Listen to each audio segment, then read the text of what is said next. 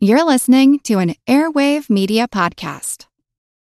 This is the story of the one.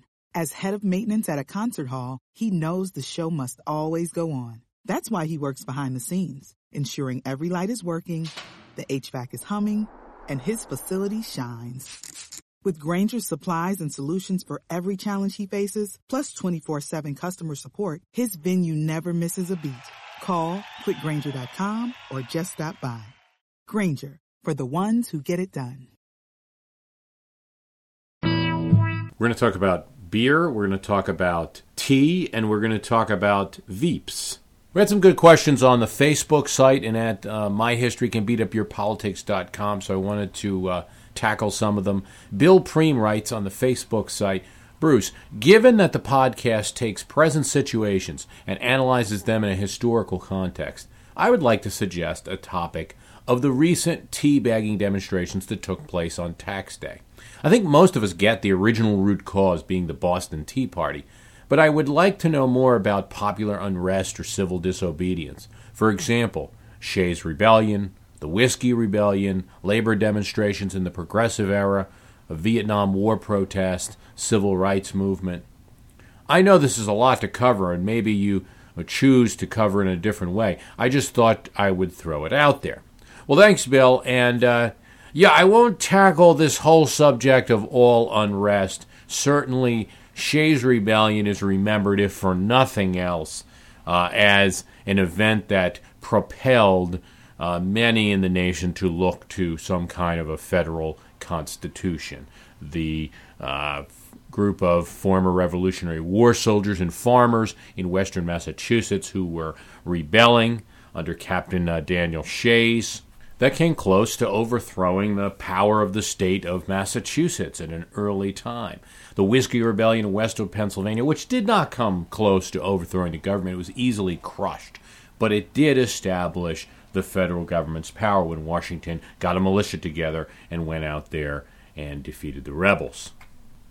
The Boston Tea Party, of course, was started over the Tea Act of 1773, which placed a tax on British tea, and it also brought British tea into the colonies that was much cheaper than the tea that was being produced here. And so, infuriated, a group of Bostonians went to the ships in the harbor and dumped the tea. And that's a oversimplification of what happened. Sam Adams promoted the event, publicized the event, and he was a prominent figure in the group that was behind this tea party. Now, the colonies were, in a sense, without representation. The Declaratory Act that Parliament had passed declared that it was the power in all cases whatsoever. Yet the colonies did not send any representatives to Parliament. They did have sympathetic members in England, but they didn't send any representatives that had voting rights directly to Parliament. The colonial legislatures could be overridden at any moment by Parliament. So this is where I have a slight difficulty with any comparison of any kind of protest you have now, including these tea parties, which are being heavily promoted by, I would say, Republican or conservative uh, media outlets. Is that there had been an election conducted, we have a new president, uh, Congress has been elected of the same party, and they're implementing the type of things that one would expect given the election that we had and the various promises uh, made. Uh, incidentally, I also think they're implementing uh, some policies that are not too different from at least the tail end of the administration before, which was a Republican president. Uh, and so, what we have in the Tea parties is kind of one party or one opposition group protesting what's going on, but it's not the same as protesting a true tyranny where there was no voice, no vote, no representation. Sam Adams, who had participated in the uh, Boston Tea Party, or at least in publicizing the event. He wasn't actually throwing tea out of the ship, but later would oppose Shays' rebellion and would demand that uh, Shays and the other uh, rebels be tried and hung. And the reason is, is that he felt that a rebellion against tyranny was fine, but a rebellion against democracy could not be tolerated. That was revolting against the popularly elected government. The only thing I'd add here is that Organizing is very important in politics, and so from a strategic point of view, these tea parties or anything that gets a base that's has uh, some reason for gloom. Uh, it was a pretty bad election for Republicans last time around. Anything that uh, gives people an organizing point is probably going to be helpful for your party, especially as you get into 2010. On the Facebook site, Dan Mitchner writes I was having an interesting discussion with a friend at a local favorite watering hole. We were thinking about the history of our country and if there were good anecdotes about American history in pubs. How much behind the scenes politics has been discussed, issues hashed out, etc., after the workday was done in the halls of government, and the discussion carried over to a debate over a couple of ales in local pubs in Washington, D.C., Philadelphia, Boston, etc. I remember reading about the muggy hot weather in the summer of 1776. Since there was no air conditioning back then, the debates must have been extremely uncomfortable in Constitution Hall how much of those debates about the formation of our country carried on over a couple of brews at the local tavern? Are there any other antidotes out there about political decisions or two political rivals meeting to discuss an issue at a local tavern? Curious and now a little thirsty, so writes Dan. And agreeing with him is Greg Francis of Kentucky uh, who wrote, uh, I'm thinking a podcast here too. I think you could trace it all the way back to William and Mary in Jamestown. If I recollect, Phi Beta Kappa started as a drinking society and has involved some significant historical figures. And uh, you are both right. And uh, yes, absolutely, uh, beer and American politics go together. Beer and colonial life go together. Some of this should not be surprising. Uh, the early Americans were, of course, Englishmen, and we know that uh, it's not a new thing that Englishmen uh, have a fondness for beer. When the Englishmen came over and founded what are now the uh, United States of America, they took their brewing skills with them. Um, there were many breweries in the colonies, both official and unofficial. Interestingly enough, pubs, or better word to use would be taverns, played an important role in American politics. And there's three pubs in particular that I'd like to talk about. Um, but the pubs uh, or taverns uh, played more than just a role after the fact, although uh, or after the meetings were were finished and and folks went in there to get an ale. Uh, but actually, in some cases, were where the meetings were conducted. So I'll talk about that uh, in a little bit. Uh, you can touch on so many points with this. There can be no doubt that colonials drank, uh, pr- and probably more than we do today. Definitely more than we do today. Although they didn't know the reason why, boiling water was safer than the type of water you could get. Uh, they drank rum, they drank hard liquor, you know, whiskey, cider, because apple trees were so plentiful in the colonies. They drank hard cider and apple jack. Uh, imports, at least in the beginning, were scarce in America, and so it was rare that beer would be imported. This they made their own from local wheat and where they could get them, local hops. Where hops weren't available, they used some strange things. Uh, dandelions, uh, carrots sometimes were put into the, the beer. Very often, cooked molasses was used to kind of give that a bitter taste to the beer. Beer is proof that God loves us and wants us to be happy, Ben Franklin told his readers in his Poor Richard's Almanac. Although that publication was sometimes whimsical in nature, Franklin knew beer well. As an apprentice printer, he often had to get beer during the day, several times, for the older journeyman printers. George Washington was a fan of a dark beer that uh, you might know if you know beer well porter beer. Sam Adams, uh, to pay the bills of his political newspapers and activities, worked at the family brewery. Patrick Henry, who gave the famous speech of Give Me Liberty or Give Me Death, the Virginia patriot, was a tavern keep before he became a lawyer and a great speechmaker. Taverns were the center of social life in the colonies really since the 1600s. Indeed, the British had encouraged taverns to be developed in the colonies. Once built, a tavern was a bar But it was more than that. It was a rest stop in that town or village. It was often a hotel, very commonly a meeting place, sometimes a marketplace, a place to do business transactions rather than going to one's home or another's home. A restaurant, certainly, even a courthouse at times, and in some cases, a tavern could be used as a church. So, a word of caution if we are listening to this and thinking that, hey, when I go to my sports bar and watch a baseball game and guzzle down beer and uh, buffalo wings or what have you, I'm doing the same thing that Ben Franklin and all those guys did. But maybe these taverns were a little bit more than your average pub. They did have a bar area, certainly. They were also uh, very restaurants and they could be used for purposes, but many times when meetings were conducted, beer would be served. The British, in order to encourage colonial militias, you've got to remember, even though these militiamen would end up fighting the British, at first, in the British colonies, it was the civil defense system, and it was the British defense system. The British didn't want to send a lot of soldiers over to the colonies to protect against the French and the hostile Indian tribes around America. So they wanted to encourage militia units. One great way to get a militia out is to have a meeting and have drill day at the taverns and serve beer. Help to get a crowd. It is a little surprise then uh, when I tell you that taverns played an important role in American politics. And there are three in particular. And the good news is is that all three of them can still be enjoyed today, sort of.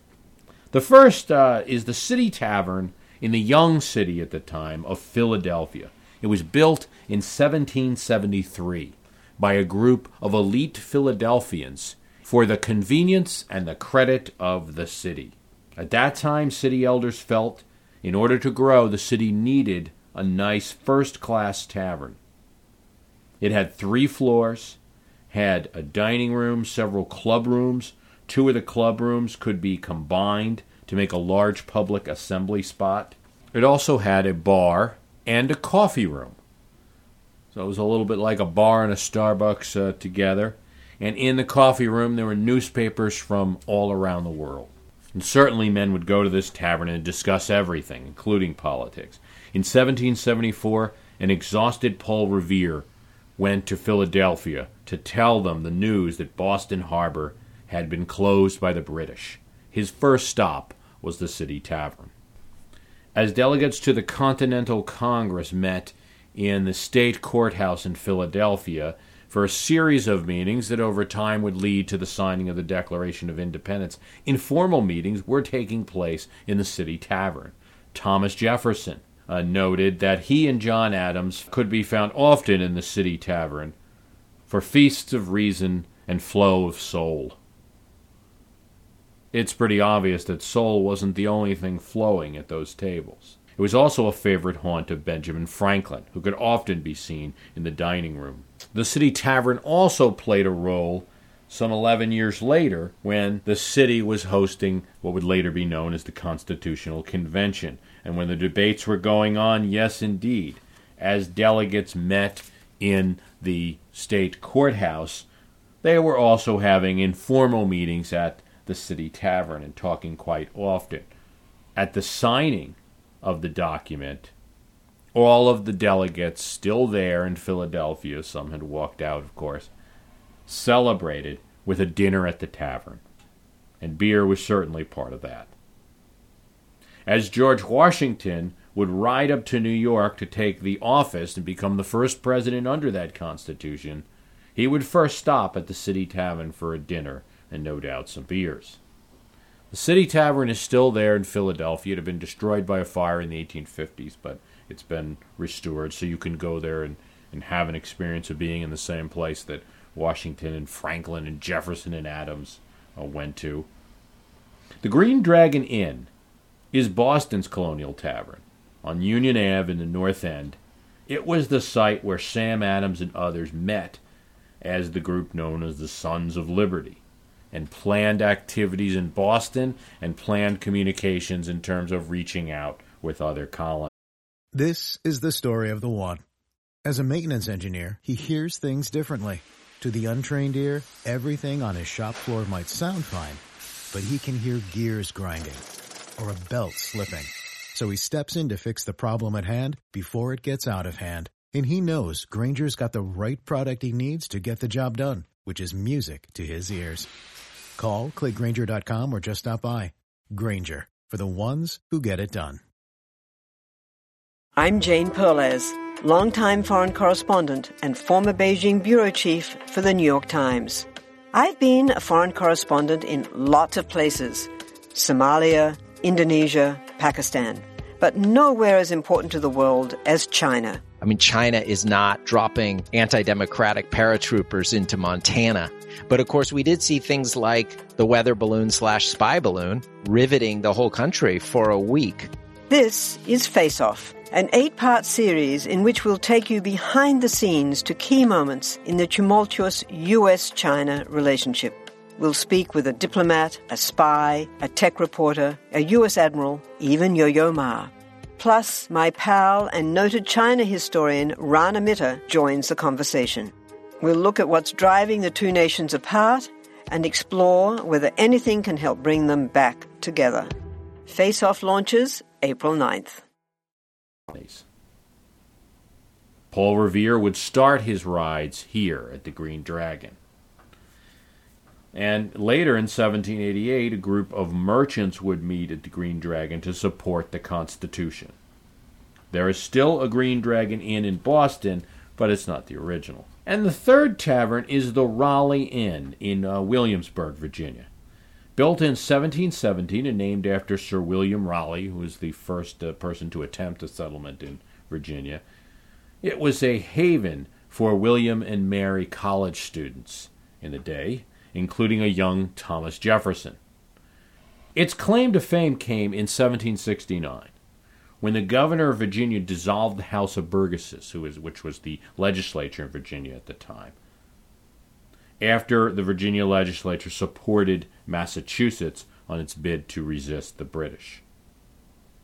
Prominent men reconvened at the Raleigh Inn.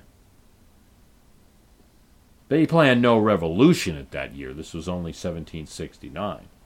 But they did go for a boycott of British goods. In 1774, when a different governor dissolved the House of Burgesses once again, prominent members, now among them George Washington, Richard Henry Lee, Thomas Jefferson, Patrick Henry, reconvened here and ran the colonial government from the tavern, while the royal governor retreated to a ship. Here at the Raleigh Tavern, they would set the framework for the meetings that would lead to the meetings in Philadelphia and the signing of the Declaration of Independence. Independence, in a sense, began in that tavern. The bar is still there in, in Williamsburg, and you can go there and have a brew. So, indeed, beer and American politics go together. It should be absolutely no surprise. A national amendment for prohibition just is not something that would make any sense until around the time of the turn of the century. Now, I think they drank responsibly, as it were, in that time. I think that they, a good person, didn't let it get out of hand. I think that they had just as much disregard for somebody who was drunk all the time as we would today.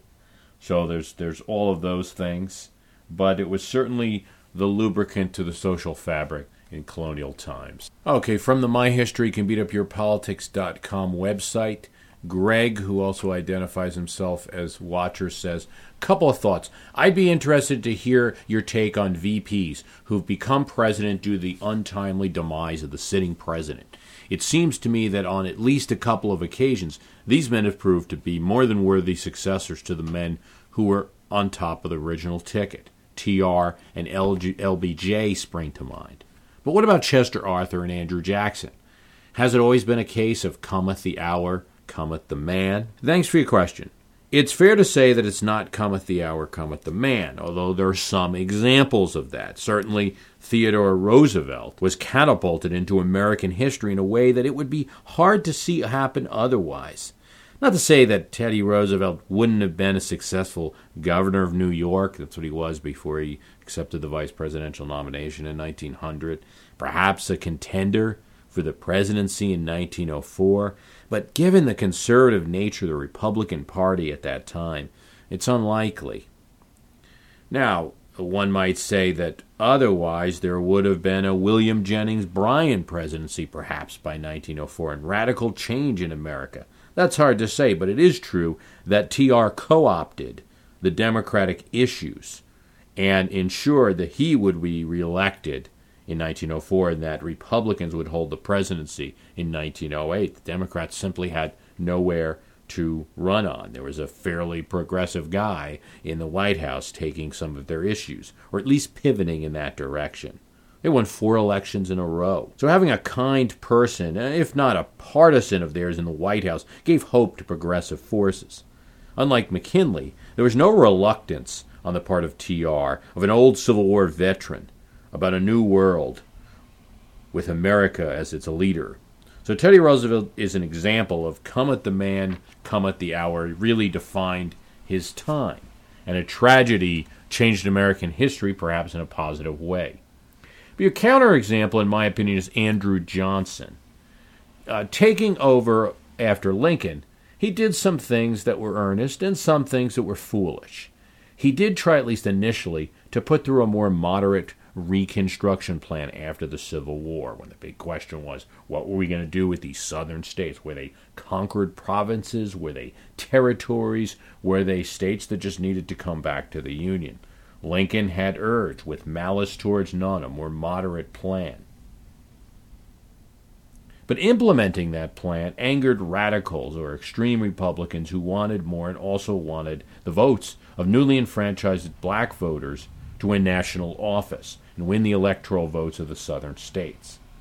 Johnson was right to advocate a more moderate plan, but by vetoing the Freedmen's Bureau bill, this bill set up a bureau that would send federal offices into the South to help support and defend the new black workers. They had been slaves. These are the same people that are now becoming workers and need to now negotiate with the same plantation owners that they had been slaves under.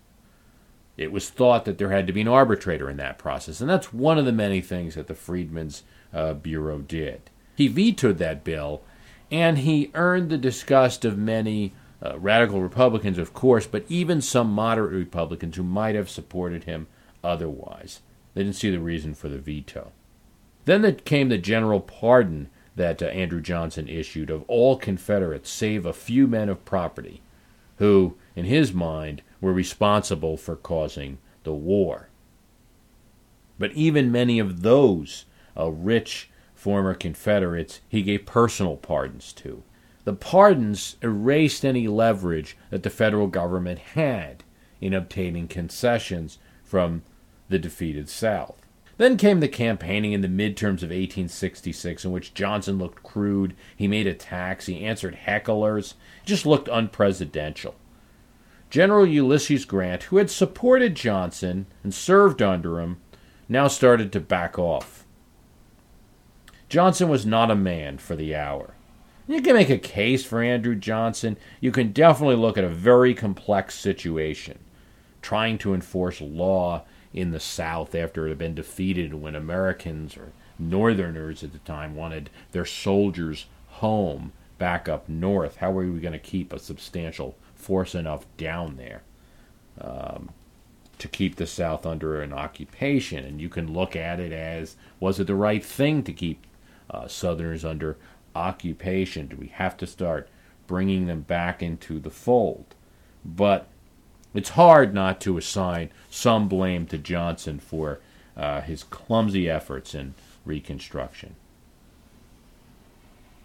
In personality, the other President Johnson had some interesting similarities. He was gruff, he was irritable, he was paranoid, according to some, but he was more effective than Andrew Johnson.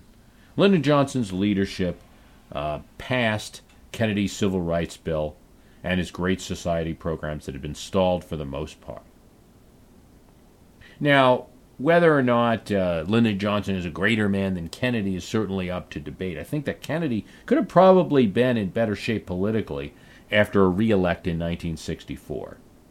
But Johnson did it, and that's the example we have in history. Arthur And as Chester Arthur, John Tyler, and Millard Fillmore make interesting examples because the presidents uh, they succeeded were not in long enough, perhaps, to make uh, strong impressions. Chester Arthur deserves more credit than he gets. He was instrumental in passing a civil service reform and changing the federal government from a total spoils system to one of along the lines of merit. It didn't quite get there immediately under his administration, but got went in that direction. Uh, he worked along with a Democratic senator, George Pendleton of Ohio, who 20 years ago was the Democratic candidate for vice president. Chester Arthur also helped to build up the American Navy, uh, which came in very handy in later years. And he opposed some laws uh, which were uh, he saw as anti immigration. I have to say about Garfield, the man he succeeded, that, and it's all speculation on my part, but Garfield might have been, um, there might have been more there than meets the eye, based on his handling early on of the political bosses before he was shot. So it's hard to say whether Arthur was better than Garfield. That's just tough. I mean, there just wasn't enough time.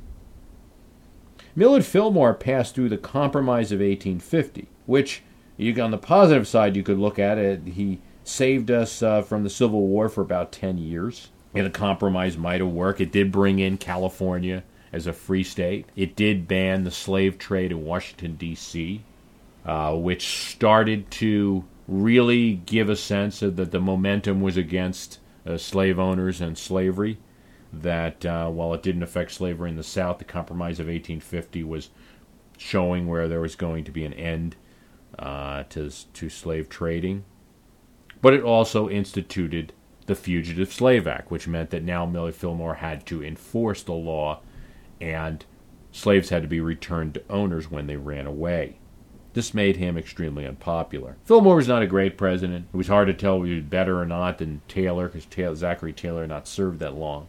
And his reputation was damaged very much by his run in 1856 on the Know Nothing or American Party, which was an anti immigrant anti Catholic party. John Tyler's big accomplishment was probably succeeding to the presidency itself. He set the pattern for a vice president to succeed to the presidency after William Henry Harrison's death. Uh, he's then probably best known